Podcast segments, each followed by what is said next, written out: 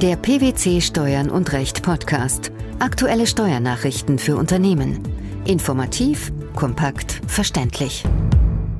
Herzlich willkommen zur 246. Ausgabe unseres Steuern und Recht Podcasts, den PwC Steuernachrichten zum Hören. In dieser Ausgabe beschäftigen wir uns mit folgenden Themen. Das Geschäftsgeheimnisgesetz. Keine Änderung des Antrags auf Rückbeziehung des steuerlichen Übertragungsstichtags. Gewinnabführung bei Beteiligung an Organgesellschaft als atypisch stiller Gesellschafter. Nachdem das Geschäftsgeheimnisgesetz am 21. März 2019 vom Bundestag angenommen und am 12. April 2019 vom Bundesrat beschlossen wurde, ist es am 26. April 2019 schließlich in Kraft getreten. Was hat es mit diesem Gesetz auf sich? Das Geschäftsgeheimnisgesetz setzt die EU-Richtlinie zum Schutz von Geschäftsgeheimnissen vor rechtswidrigem Erwerb sowie rechtswidriger Nutzung und Offenlegung in nationales Recht um. In der endgültigen Fassung gibt es Änderungen am Gesetzestext. Was beinhaltet das Gesetz nun?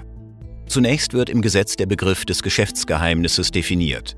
Geschäftsgeheimnisse sind geheime Informationen, die in Geschäftskreisen nicht allgemein bekannt und die deshalb von wirtschaftlichem Wert sind.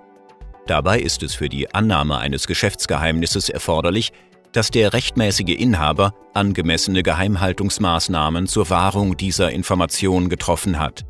Zudem muss, was neu im Rahmen des Gesetzgebungsprozesses hinzugekommen ist, hinsichtlich der Geheimhaltung auch ein berechtigtes Interesse des Geheimnisinhabers bestehen. Neben der Definition des Geschäftsgeheimnisses regelt das Gesetz auch verbotene Handlungen in Bezug auf Geschäftsgeheimnisse. Was wurde hier festgelegt? Ein Geschäftsgeheimnis darf nicht auf rechtswidrige Weise erlangt werden. Ferner unterfällt eine Person einem Handlungsverbot, wenn sie ein Geschäftsgeheimnis rechtmäßig erlangt hat, bezüglich der Nutzung oder Offenlegung des Geschäftsgeheimnisses jedoch einer Vertraulichkeitsvereinbarung unterworfen ist. Um auf Personen zu reagieren, die gegen Handlungsverbote verstoßen, stehen dem Rechtsverletzten Ansprüche auf Unterlassung, Beseitigung, Vernichtung, Herausgabe, Rückruf, Entfernung und Rücknahme vom Markt zu.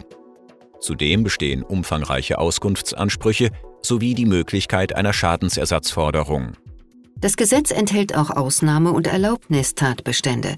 Welche sind das?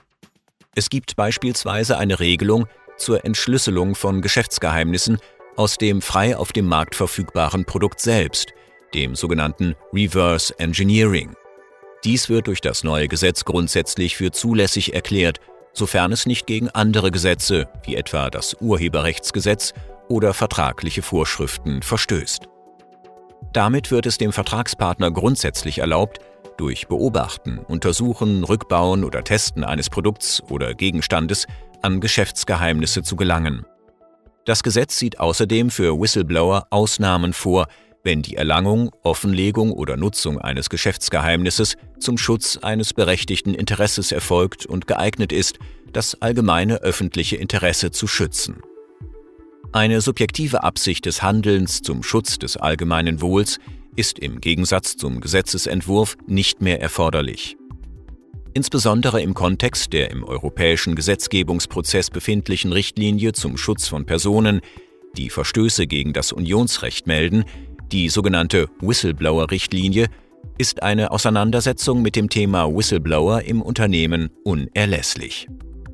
Wichtig für Unternehmen ist vor dem Hintergrund der gesetzlichen Regelung, dass taugliche und angemessene Geheimhaltungsmaßnahmen ergriffen werden, damit unternehmensinterne Informationen der Definition des Geschäftsgeheimnisses gerecht werden.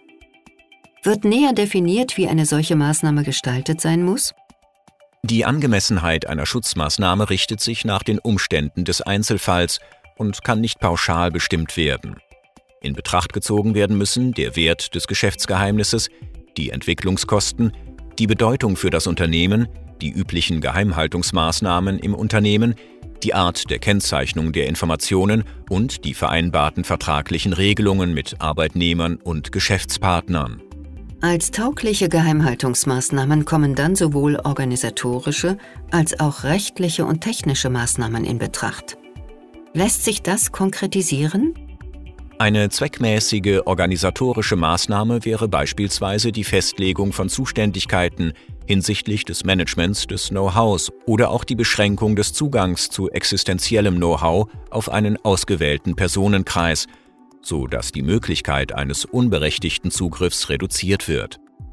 Gerade organisatorische Maßnahmen sollten entsprechend in internen Regelwerken, beispielsweise Richtlinien oder Prozessbeschreibungen, klar definiert werden. Weiterhin sind auch technische Maßnahmen in Betracht zu ziehen. Hierbei kann unter anderem an die Einführung einer Zwei-Faktor-Authentifizierung oder auch die Implementierung von Monitoring, Logging, Reporting und Response-Management-Systemen gedacht werden. Darüber hinaus sollte eine technische Trennung von beruflich und privat genutzten Endgeräten angestrebt werden oder auch eine ausreichende Verschlüsselung von Daten und Verbindungen gesichert werden. Zudem ist es auch möglich, rechtlich Sicherheitsmaßnahmen gegen die ungewollte Weitergabe von Geschäftsgeheimnissen einzuführen. Was kann man hier als Beispiel nennen? Ein wichtiges Instrument sind Vertraulichkeitsverpflichtungen. Auf diese Weise können Geschäftsgeheimnisse vor Angestellten und Vertragspartnern geschützt werden. Insbesondere durch das bereits genannte Reverse Engineering gefährdete Geschäftsgeheimnisse können effektiv durch solche Vereinbarungen geschützt werden. Zur Gewährleistung eines systematischen und angemessenen Schutzes kann ein Geheimniskatalog sinnvoll sein, innerhalb dessen die Geschäftsgeheimnisse erfasst, klassifiziert, die erforderlichen Geheimhaltungsmaßnahmen festgestellt und die Befolgung der Geheimhaltungsmaßnahmen dokumentiert werden. Die nachträgliche Änderung eines nach Umwandlungssteuergesetz 2006 gestellten Antrags auf Rückbeziehung des steuerlichen Übertragungsstichtages ist nach einer Entscheidung des Bundesfinanzhofs unzulässig. Welcher Sachverhalt lag diesem am 6. Juni veröffentlichten Urteil zugrunde?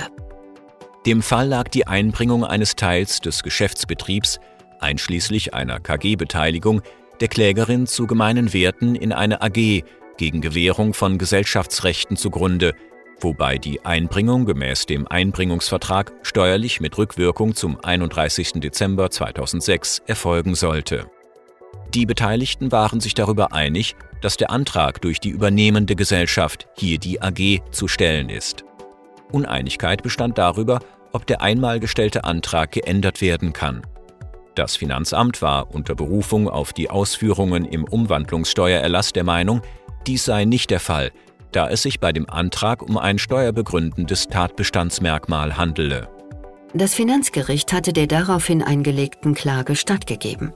Es hatte entschieden, dass der Antrag auf Rückwirkung der Einbringung auf einen Tag innerhalb der Acht-Monatsfrist durch die übernehmende Kapitalgesellschaft auch konkludent zu stellen ist und anschließend geändert werden kann. Der Bundesfinanzhof sah dies anders als die Vorinstanz. Wie begründeten dies die Richter? Das Finanzgericht sei zu Unrecht davon ausgegangen, dass die AG ihr zunächst auf den 31. Dezember 2006 ausgeübtes Antragsrecht gemäß den einschlägigen Regelungen im Umwandlungssteuergesetz 2006 durch Schreiben vom 10. Mai 2010 nachträglich auf den 1. Januar 2007 ändern konnte. Bei Auslegung der entsprechenden Regelungen im Umwandlungssteuergesetz kommen die obersten Steuerrichter zu dem Ergebnis, dass die Änderung eines einmal ausgeübten Antrags ausgeschlossen ist. Eine Änderung laufe nämlich darauf hinaus, den im Zeitpunkt der Einbringung für die Bilanzierung maßgeblichen Sachverhalt rückwirkend zu ändern. Denn durch einen Antrag sei nicht nur die Rechtsfolgenseite betroffen, sondern es werde auch der Zeitpunkt der Veräußerung bestimmt und damit auf den Besteuerungssachverhalt selbst eingewirkt.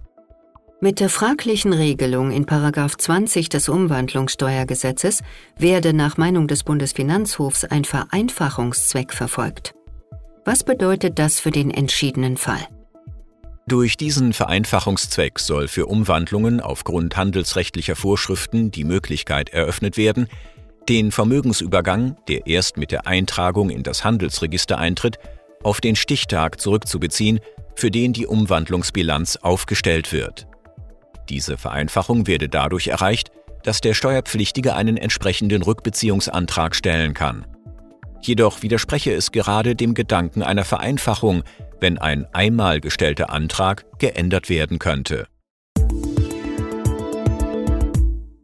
Eine Kapitalgesellschaft, an der eine stille Beteiligung besteht und die daher vertraglich verpflichtet ist, einen Teil ihres Gewinns an den stillen Gesellschafter abzuführen, kann nicht ihren ganzen Gewinn an einen Organträger abführen und daher nicht Organgesellschaft im Rahmen einer körperschaftssteuerlichen Organschaft sein. So die Ansicht des Finanzgerichts Mecklenburg-Vorpommern. Wie argumentiert das Finanzgericht?